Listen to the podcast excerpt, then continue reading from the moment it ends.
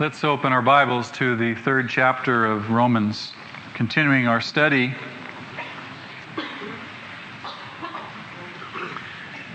at the point at which we are reading and studying now. Paul is reaching the end of his indictment of man, and he is beginning his, what in effect are his summation remarks. If you know anything about the legal system and being in court, that an attorney toward the end now sums up his arguments and brings forth the last of the indictments, the last of the statements to prove his case. And Paul is pointing to the 19th verse, which is the great climax of this passage, when he says that every mouth be closed, that the whole world is held accountable to God. He's not yet reached that point, but now he's approaching it, and he is speaking very strongly. And indeed, the last witness that he calls to the witness stand against man is none other than God himself through his word. And we'll examine this passage over the next couple of weeks. We're going to look at just three verses this morning and see what God has to say about man. The whole issue really deals with man's guilt. We've been talking about that. Paul has addressed the very real guilt of the godless and the immoral people, that there is a judgment that they are going to experience that will last for eternity. But it doesn't just extend to those people, that this judgment extends to the self-righteous people, the people who are saying, I'm a good person, I don't need God, I don't need Jesus, I can do it on my own. Paul says, no, you're wrong, that you too are under God's judgment. And then he turns to remember the very religious people of the day, who were the Jews. And be it Jew or not, very religious people are trusting in not a relationship with God, but they end up trusting in symbols. They end up trusting in things that ought to represent the reality that's inside them. And the Jews were not. The Jews were trusting only in externals, saying that the possession of these externals were sufficient and guaranteed them immunity from God's wrath and judgment. Paul indicts them, and he says, you too are under God's wrath. Nobody escapes. And he says this now in the 9th verse. He says, in conclusion, or what shall we conclude then? Are we any better? The net effect is, there anybody that has any advantage? He says, not at all. He says, we have already made the charge that Jews and Gentiles alike are all under sin. Nobody escapes. And then he's going to go on and he's going to call God to testify. You see, Paul has already spoken from the testimony of creation, has he not? He said all of creation testifies. From the testimony of history, from the testimony of logic and reason, even from the testimony of conscience, that man is guilty before God. And now he's going to call his last witness, God himself. We're going to get God's final word on this issue, whether or not man is guilty. Because all along the way, men argue. Well, I didn't see. Well, I don't see where history says that. Well, I'm not sure of the logic of your reasoning, or my conscience doesn't quite say that to me. But now we've reached the final place where God himself says, you're guilty. And let me show how guilty you are.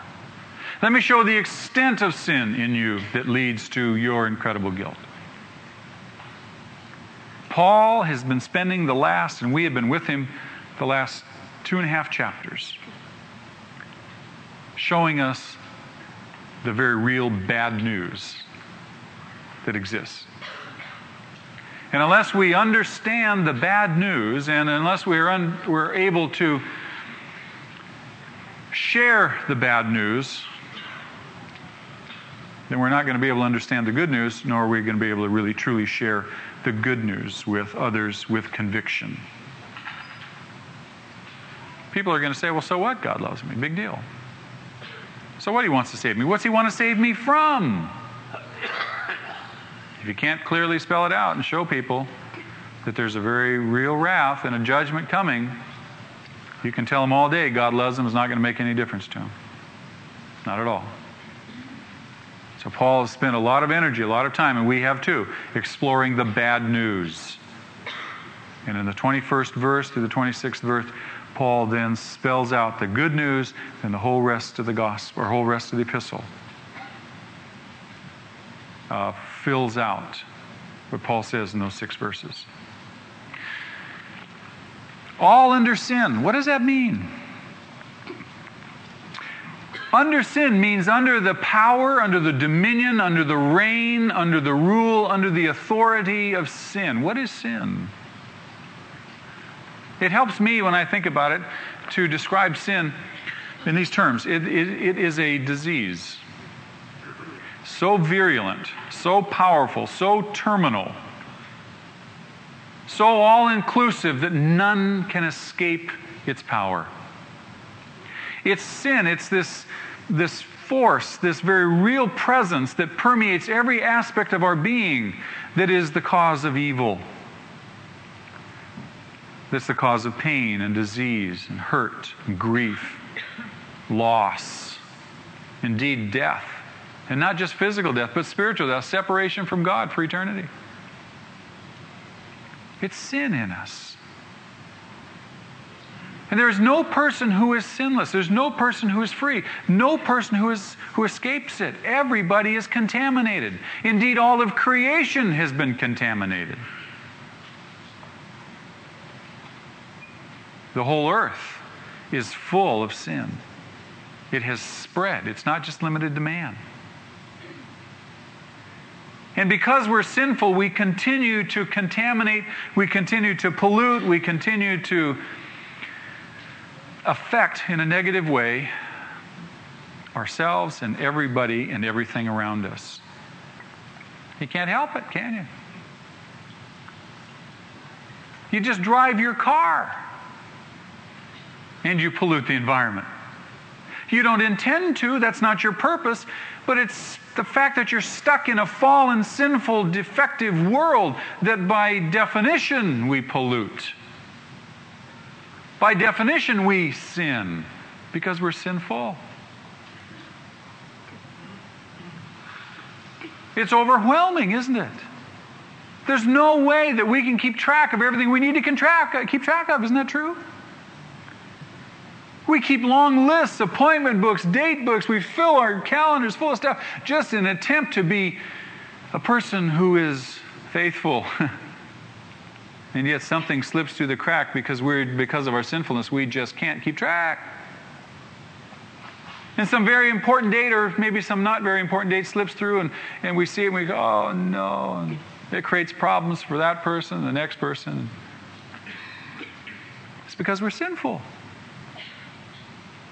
But you can't write all this stuff off and say, well, we're just sinful and that's it. It leads to the very real issue of guilt. We are guilty because we are sinful. There's no way around that. But man, you see, man likes to say, I'm good. I'm okay. It's going to be all right. True?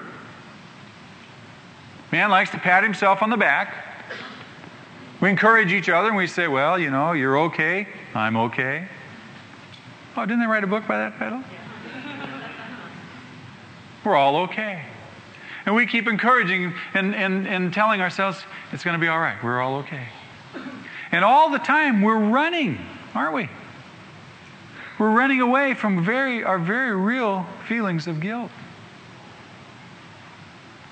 We're immersed in a consumer society, and we are consuming so fast at such an incredible rate. We've got to have this. We've got to fill that. We've got to get this. We've got to get that. We're running so fast. Why? I'm convinced we're doing this because we can't stand to spend 1 minute quietly, because when we do, we've got to face ourselves. Down deep inside, man is not convinced that he is good. He's not. And he dare not stop and take 1 minute to examine himself, because when he does, then he says, yuck! I don't like what I see in myself. I don't like the evil that I see. I don't like the way I think. I don't like what I say as a result of what I think, and I don't like what I do as a result of what I think and say. And incidentally, from verse 10 through 18, those passages out of the Old Testament that Paul's going to quote, he breaks them up into those three categories in that order. He deals first with man's character, and then secondly, he deals with man's speech, is what he says, his conversation, and then thirdly, he deals with man's conduct, his behavior, what he does. And it's in just that order, isn't it? But you see, men look down deep inside themselves and they say, I don't like what I see. I'm not convinced that I'm good as I would like to be convinced. All men are under sin. All men are affected. Nobody escapes. Everybody is a sinner. Everybody. This is how inclusive the indictment is.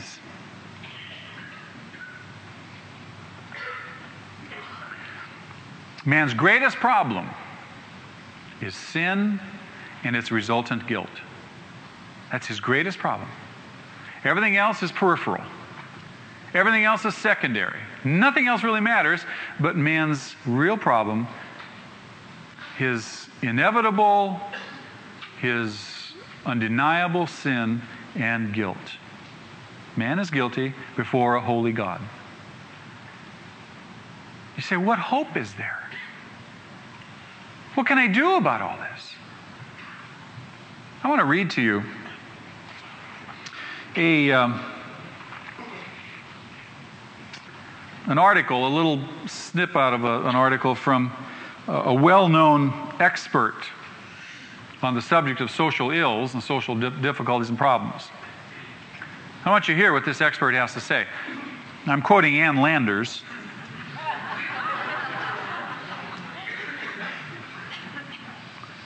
She says, one of the most painful, self-mutilating, time and energy-consuming exercises in the human experience is guilt.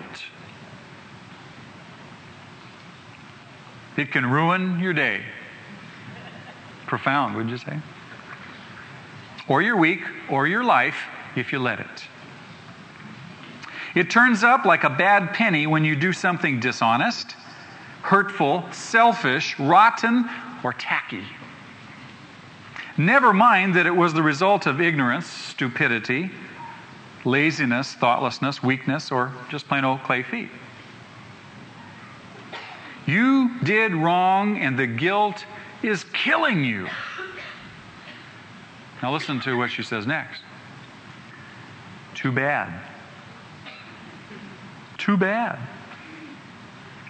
Be assured that your agony is normal. Oh, great. Thanks, Anne. She goes on and she says, remember, guilt is a pollutant, and we don't need any more of it in the world. End quote. Now, she says that guilt is painful. Do we agree? Sure. She says that guilt is normal. She says that guilt is a pollutant. She says, we don't want any more of it. Well, I agree. But the question you want to ask her, how do I get rid of it? What do I do with it? It's there, all right. And it's all these things you say it is. And I can't deny that it's there, though I may try to deny it. What do I do about it? No solution. No solution at all for man. Man's greatest problem. He doesn't know how to deal with guilt because he doesn't understand that it comes from sin. It comes from his sinful nature. That he by nature can't do what he ought to do. By nature he's not perfect. He's imperfect. By nature, he continually falls short and hence experiences guilt. It's by nature. man's greatest problem. And yet he seeks in all manner way to try to resolve it, to try to find some solution, some means, some way of dealing with it. I want to share with you a little story that I heard. A man wrote a check for $50 and sent it off to the IRS.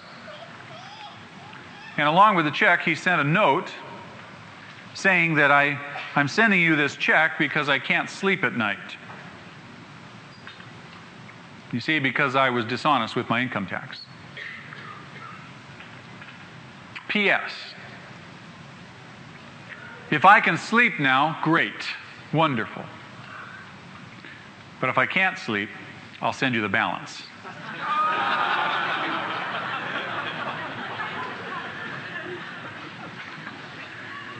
You see, a half-hearted attempt to deal with the very real issue of guilt. He knew he was guilty.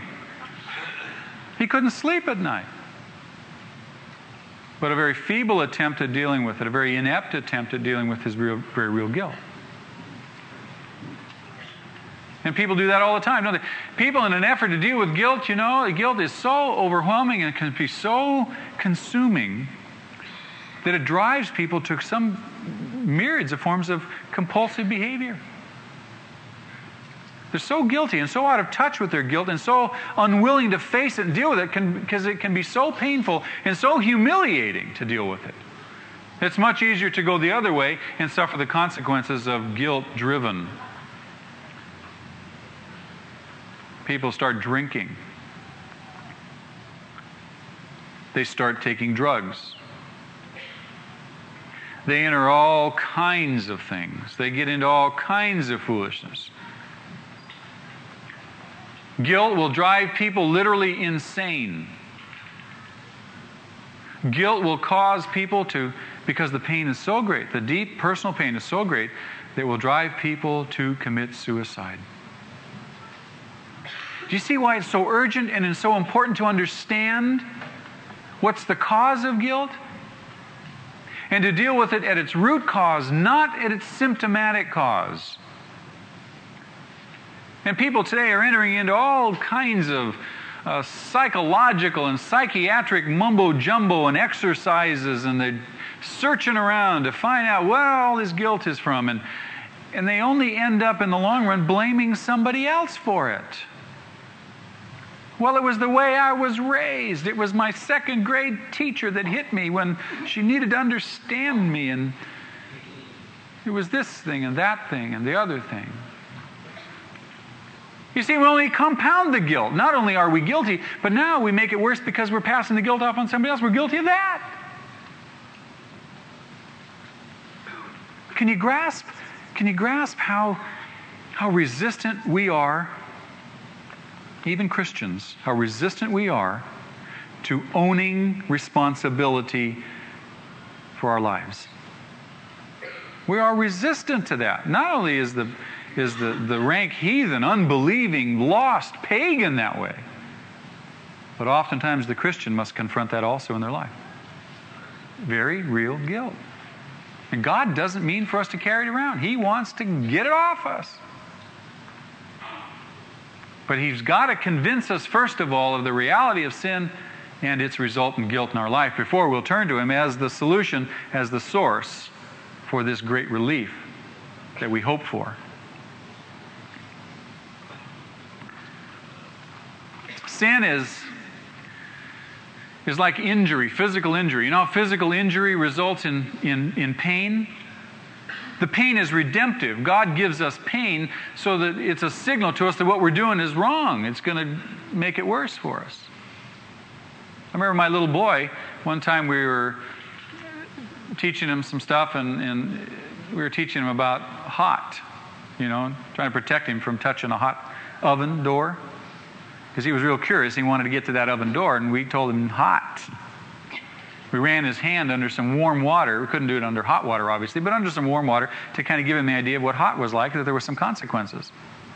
We tried to help him to make the connection between hot and owie. We figured we'd done a pretty good job. We left the room. We hadn't done as good a job as we wanted. We'd only increased his curiosity. And so he went for that hot oven door, and he grabbed it, and we heard a, owie! We came running back in there, and he said, hot.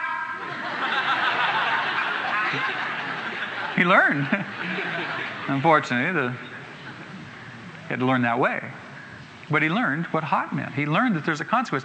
He learned that if he had continued to hold on to that thing, he'd have fried his hand. You see how pain is redemptive? It saves us when there's physical injury. Guilt is the same way. Guilt is a signal to the soul that we've injured the soul by doing wrong, by sinning. It's a signal that says, stop. If you continue on, you're going to fry yourself. You're going to sear your conscience so that there's no more feeling, no more sensitivity to your detriment.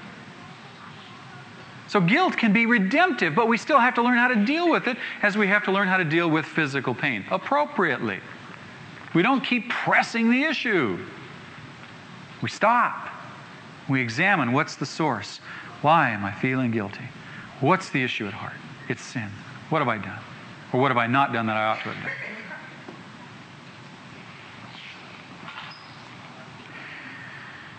This is where the gospel begins, as I've said earlier. We can't share the good news until first we share the bad news. The patient can't take the medicine unless they first know they're sick. True? This is where the gospel begins, the recognition of sin and guilt, and this is the purpose for the church. This is why we're here. We're here to communicate to other people who are lost that they're lost. Too many times we smooth over judgment. It's not cool to talk about hell.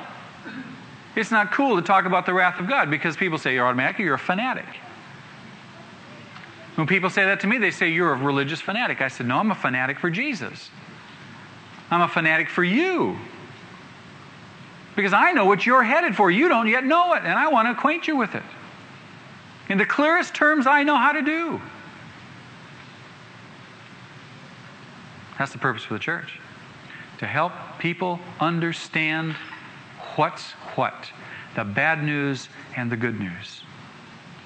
Without the church, people aren't going to know. That's why God's called the church into existence. Certainly, He could come down. He could stand here in a pillar of fire. He could part the heavens, and He could say, cool it. And even then, I suppose people will not cool it. We have testimony of that out of the Old Testament. But God has chosen to work through His people, through His church, to testify, not just with their words, but with their life, too. The realities that are in eternity, both good and bad. That men are sinners. And there is a way, a very real and effective way of dealing with guilt.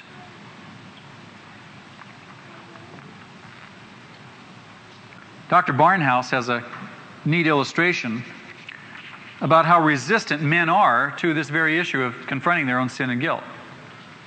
I'm sure that many of you will identify with this. He says, it is only stubborn self-pride that keeps man from the confession to God that would bring release. But that very way man refuses to take. Man stands before God today like a little boy who swears with crying and tears that he has not been anywhere near the jam jar or the cookie jar, whatever. And he is outraged. And he pleads with an air of outraged innocence the justice of his position. And he is in total ignorance of the fact that a good spoonful of the jam has fallen on his shirt, just under his chin, and is plainly visible to all but himself. I can see a few of you relate to that. I didn't do it. How can you blame me? You know me. You know I would never do anything like that. You can trust me. I would never in a million years. And you know. Right? Yet the whole time there's jam right there. Caught, red-handed, guilty as all get out. And yet the person stands there and says, no, not I didn't do it. When I was in high school, we had this philosophy going around amongst the students. Cheat, cheat, cheat. And if you get caught, lie, lie, lie. And you know that it worked? It got us out of more jams. There were a group of us who were just, you know, we're cool. We'd cheat. I went to Bishop Montgomery, and I'll never forget, this buddy of mine and I were sitting across the room, and we were cheating on a spelling test. Just blatantly cheating. And Father Alexander, who was the meanest priest there, caught us. And he came roaring down the aisle and stood right there. And we just... He had us stay after class. He confronted both of us, and he said, "You're cheating, weren't you?" We said, "No." "You cheated, didn't you?" "No." I mean, he nailed us. He nailed us. He had us dead to rights, and we lied, and we got away with it. Because we said, "How could you think that of us? We're both varsity club members. We're on the student council. We would never, ever do anything like that." And you know what? We got him to think twice, and he thought, all right. That's man's very nature to deny it, and pretty soon you deny it long enough and you begin to believe it, and you can convince other people. And you can justify it and get away to your own detriment. Oh, how horrible. You see the reality of that? Terrible, isn't it? Absolutely terrible. And then he says in verse 10, "As it is written." It's a settled issue. That's it. It's written. And in the Greek, that's in the perfect tense. That means, in fact, this is God's final word. There's nothing more to be said. It's a perfect statement, final in its application throughout eternity. It is written. Here's God's word and God's perspective now on man's condition and his own very real guilt. What's written? Well, look what he says. First, he deals with man's character. He says, "There is no one righteous." No one righteous. Then you got this little guy saying, "But what about me? What about me?" God says, "Not even one. No one." Oh. Not one who's righteous. What does that mean? What does righteous mean? It doesn't mean human righteousness.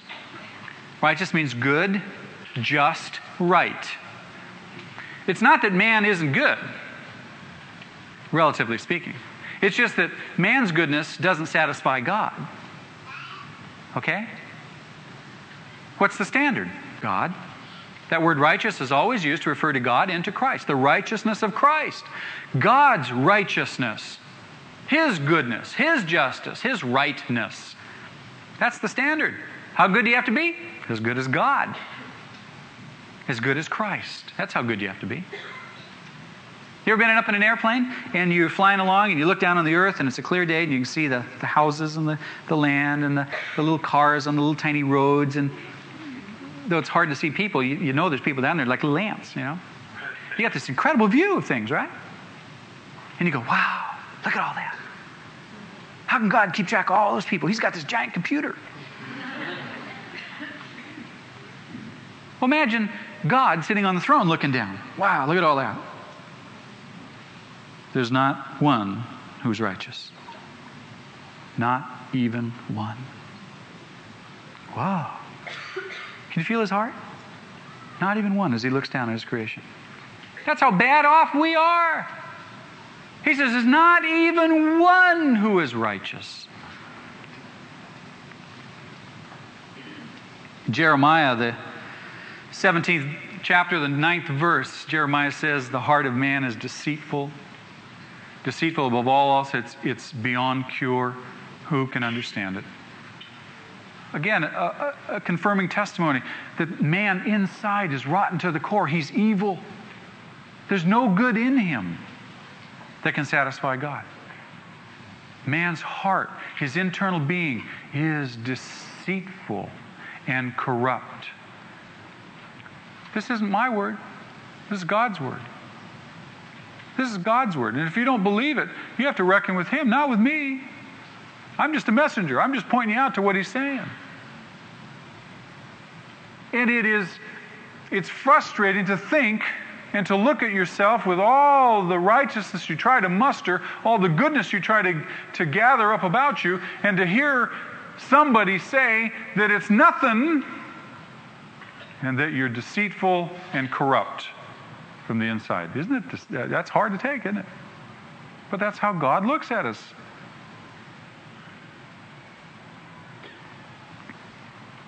No one righteous, not even one. Then in verse 11 he says, man is not only bad, not only totally corrupted from the inside, but he doesn't even know what good is. He doesn't even know what the truth is. He doesn't even understand. He is so lost. He is so immersed in darkness. God looks down. He says, there's no one righteous. Not even that. There's no one who even understands. We live in the midst of the information society. Do you know that? That's what we're called. We're in the age of information. Everybody has a computer or access to one. And more people learn how to use them. Even we got a computer in our house. We don't even know what to do with it yet, but we had to have a computer. Incredible. We're filled up with information. We got more information than what to do with. We got to buy new computers just to store all the information. I heard on the radio they've got, and I don't know anything about computer language. Some of you are very acquainted with that. You have to correct me if I'm wrong. They talk about megabytes, spaces for information. They've got some incredible thing. They've just come up with some chip, some little thing that they can store zillions of bits of information on now. Incredible. Incredible. We're full of information. We got lots of information, but no truth. No one understands. No one has understanding. No one has a grasp on what's true and right. Everybody's got all this information. We're running back and forth trading information, but no one's got the truth. God looks down and says, no one understands. No one understands. Awesome.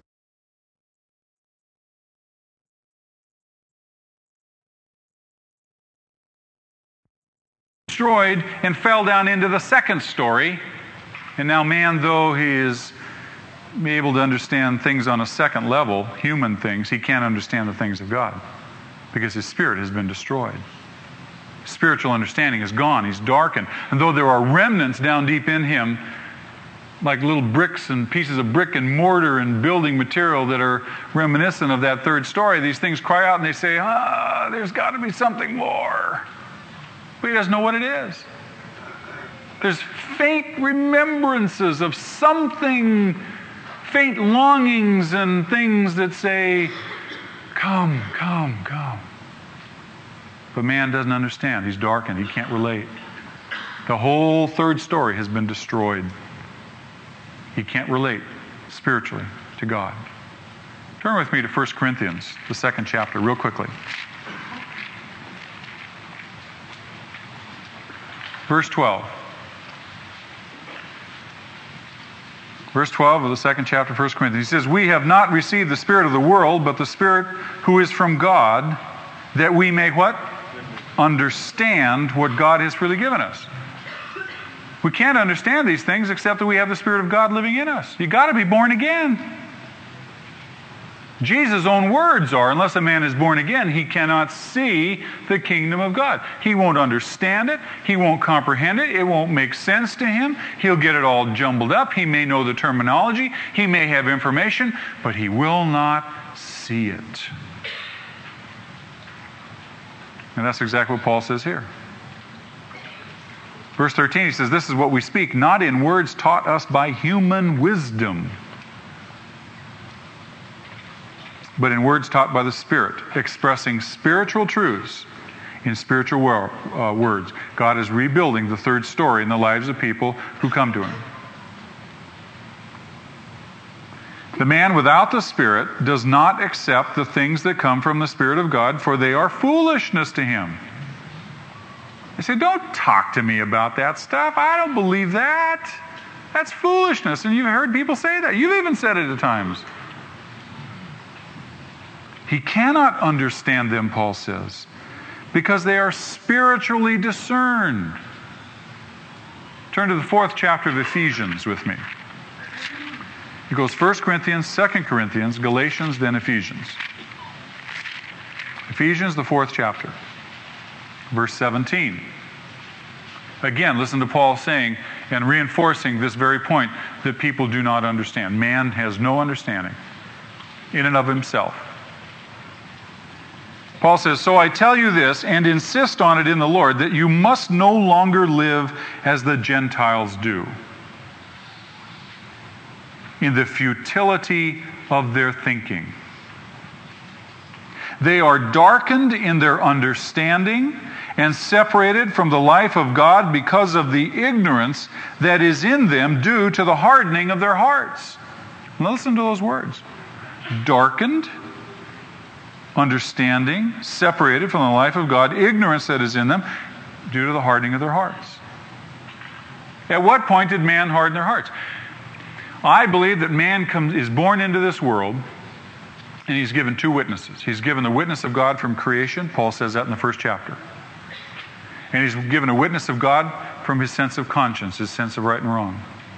Two very reliable witnesses.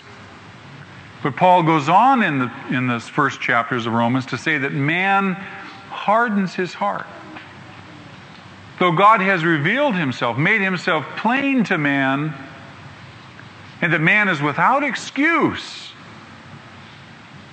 Although man knew God, he neither glorified him as God nor gave thanks. And his thinking became futile, and his heart became darkened. His foolish heart. Man hardens his heart. That's the power of sin. Sin drives you away from God. Sin controls you. Sin dominates you. And when God reveals himself, it's the very power of sin that you can't do anything about that drives you away and causes you to harden your heart. That's how all-consuming and devastating sin is. It leads ultimately and inevitably to guilt. You say, what are we going to do about this? Well, let's get back. Man is darkened inside. He's afraid. Man doesn't know. He has no understanding of what his problem is. He knows he has a problem, but he doesn't know what the cause is. He doesn't know what the remedy would be. And the church is supposed to go out and help people understand this. You see, men, when you take the gospel to them, when you reach out to them, you find their resistance is really out of fear and ignorance, isn't it? When you bring the gospel to people, they're afraid that you're going to take something away from them, or you're trying to hurt them, you're trying to fool them. They don't understand. They don't know you're trying to help them. They're kind of like Ringo the Duck. You remember Ringo?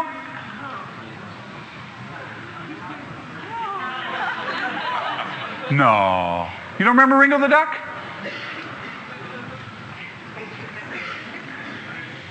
I got to tell you about Ringo the Duck, because you'll see a very great parallel between man and Ringo the Duck. Up in Toronto, in Canada, there is a park, which name I forget. Grenadier Park, I think that's the name of it. And there's a large pond in the park in which, you know, a lot of birds and ducks and so forth congregate in that pond.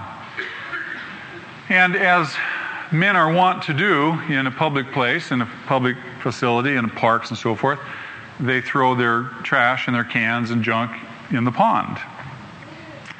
And there was this duck that got its beak into one of these cans and somehow got the loop, you know, the pull tab loop around its beak. And in an effort to get loose, couldn't get out of the thing, but pulled the tab off the can, but was left with this pull tab, this ring tab around its beak. And it was stuck. It couldn't get the thing off. And it began to starve. Some of the people in Toronto picked up on this, observed this, wrote into the newspaper, and pretty soon one thing led to another, and Ringo the Duck was a project for the whole city of Toronto. Save Ringo the Duck. They call him Ringo because he had this ring around him. It's amazing what great causes people will rally around. People are dying every day and going to hell, and no one's writing the newspaper about that and saying, save people. Let's save Ringo the Duck. They did everything they could imagine, they could think of to save Ringo, to get a hold of him so they could get this ring off his beak so that he could eat and wouldn't starve to death. They hired a cannon that would shoot a net over the pond. They wheeled this thing out. They shot this net over the pond in order to trap Ringo. But by this time, Ringo was so paranoid, they trapped every other duck except Ringo. They littered breadcrumbs and corn and feed and all manner of things on the water and along the edge of the pond in order to lure Ringo over in the hopes that they could grab him and pull this thing off and he could feed. Would Ringo come? He was paranoid by this time. And he stayed away. They got every other duck feeding. They hired a scuba diver. I mean, would we go to this length to save a sinner? They hired a scuba diver to get into that water and swim underneath Ringo to sneak up on him and grab him and pull that ring off. Ringo knew what ducks looked like. He was not fooled. He saw this big thing swimming toward him, and he took off. They hired the champion duck caller in Canada to come and call Ringo. He called and called, and they got more ducks than they knew what to do with. Did Ringo come? No. Men are like Ringo. They're lost, they're hurting, they're dying, they don't even know why. And they have no way out. And when you reach out to try to help them, they run, don't they? Ultimately, they finally got a hold of Ringo. They freed him, praise God. But only because of their persistence. Their persistence. They were committed to freeing Ringo. There's a tremendous lesson in there for us. Many of us have family and friends who are not saved, who are on the road to hell. And should they die in their present state, they're going to go there. Now, ours is not to judge them, but ours is to reach out and to cry out and to say, look, the Bible says, unless you give your life to Christ, you're going to go there. It's real. And this congregation abounds with testimonies of people who were persistent for years to pray, to testify, to love the people and their own families, spouses, into the kingdom of God. This congregation abounds with those testimonies. But you see, men don't understand. God looks down and says, no one understands. The last thing he says, there's no one who seeks God. No one who seeks God. You say, wait a minute, I got you on this one now, Zach. I could go with you on the others, but wait a minute, what about all these other religions? What about all these other people? What about all these other religious things, situations that are going on? You're telling me that no one seeks God? That's right. That's what God's Word says. No one seeks God. What's he mean? No one, on their own initiative, seeks out after the true God of the Bible. If they're seeking a God, they're seeking a God other than the true God. They are, in effect, running from the true God. In the book of Genesis, in the 3rd chapter, after the first pair had sinned and rebelled, disobeyed God, did they go running to God asking for forgiveness and redemption? No. What did they do? They went and hid. They ran away. And eventually they created their own system, their own religious system to assuage their guilt, to convince themselves that they were okay. No one seeks God. And if they are seeking God, the true God, they're doing it because God has initiated and reached out and led them. Turn with me to the 6th chapter of John's Gospel.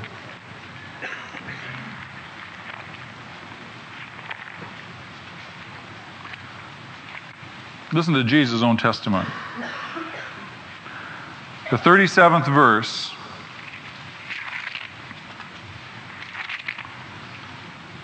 If I can get to John's Gospel here. 37th verse. Listen to what Jesus says. All that the Father gives me will come to me. Who will come to him? All that what? That the Father gives. Who's reaching out? Who's initiating? The Father. Look at the 44th verse with me. No man can come to me unless the Father who sent me, what? Draws him. Draws him. God reaches out. God draws men. Even the wise men who came to worship at the birth of Jesus were led and drawn by God. They didn't come on their own initiative. No man seeks after God. That's how lost men are. That's their state. No person seeks after God on their own. God is reaching out. He's reaching out into this congregation today. And he's drawing people. He's calling people. He's opening up people's hearts. And he's saying, come. Come. Let me heal your sin. Let me forgive your sin. And let me relieve your guilt. Let me be the solution to your life. That's what he's saying. Men are without righteousness. They are without understanding. They don't even seek after God. That's how lost they are. But God wants to change that.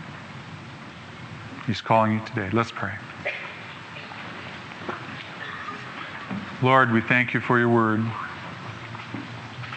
And Father, we pray that you would strengthen each and every person today to give their hearts to you and in a full way. Lord, those who don't know you here, Lord, that your Spirit would be just poured out on them and the truth of these words might become real. And Lord, that they might flee to you and see you as the solution to their problems and their dilemma.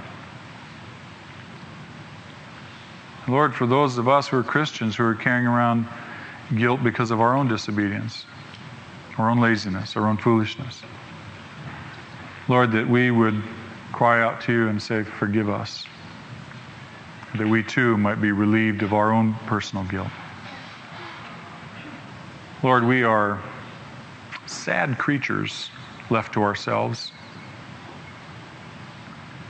In every area of our life, we need you and we need your help. We need your strength. We need your wisdom. I pray, Lord, that we would come to you and come to you with broken, rended hearts, that you might fill us up and give us that new heart, new life. We thank you, Lord, and praise your name this morning. In Jesus' name, amen. I want to call our ushers to come receive our tithes and offerings. And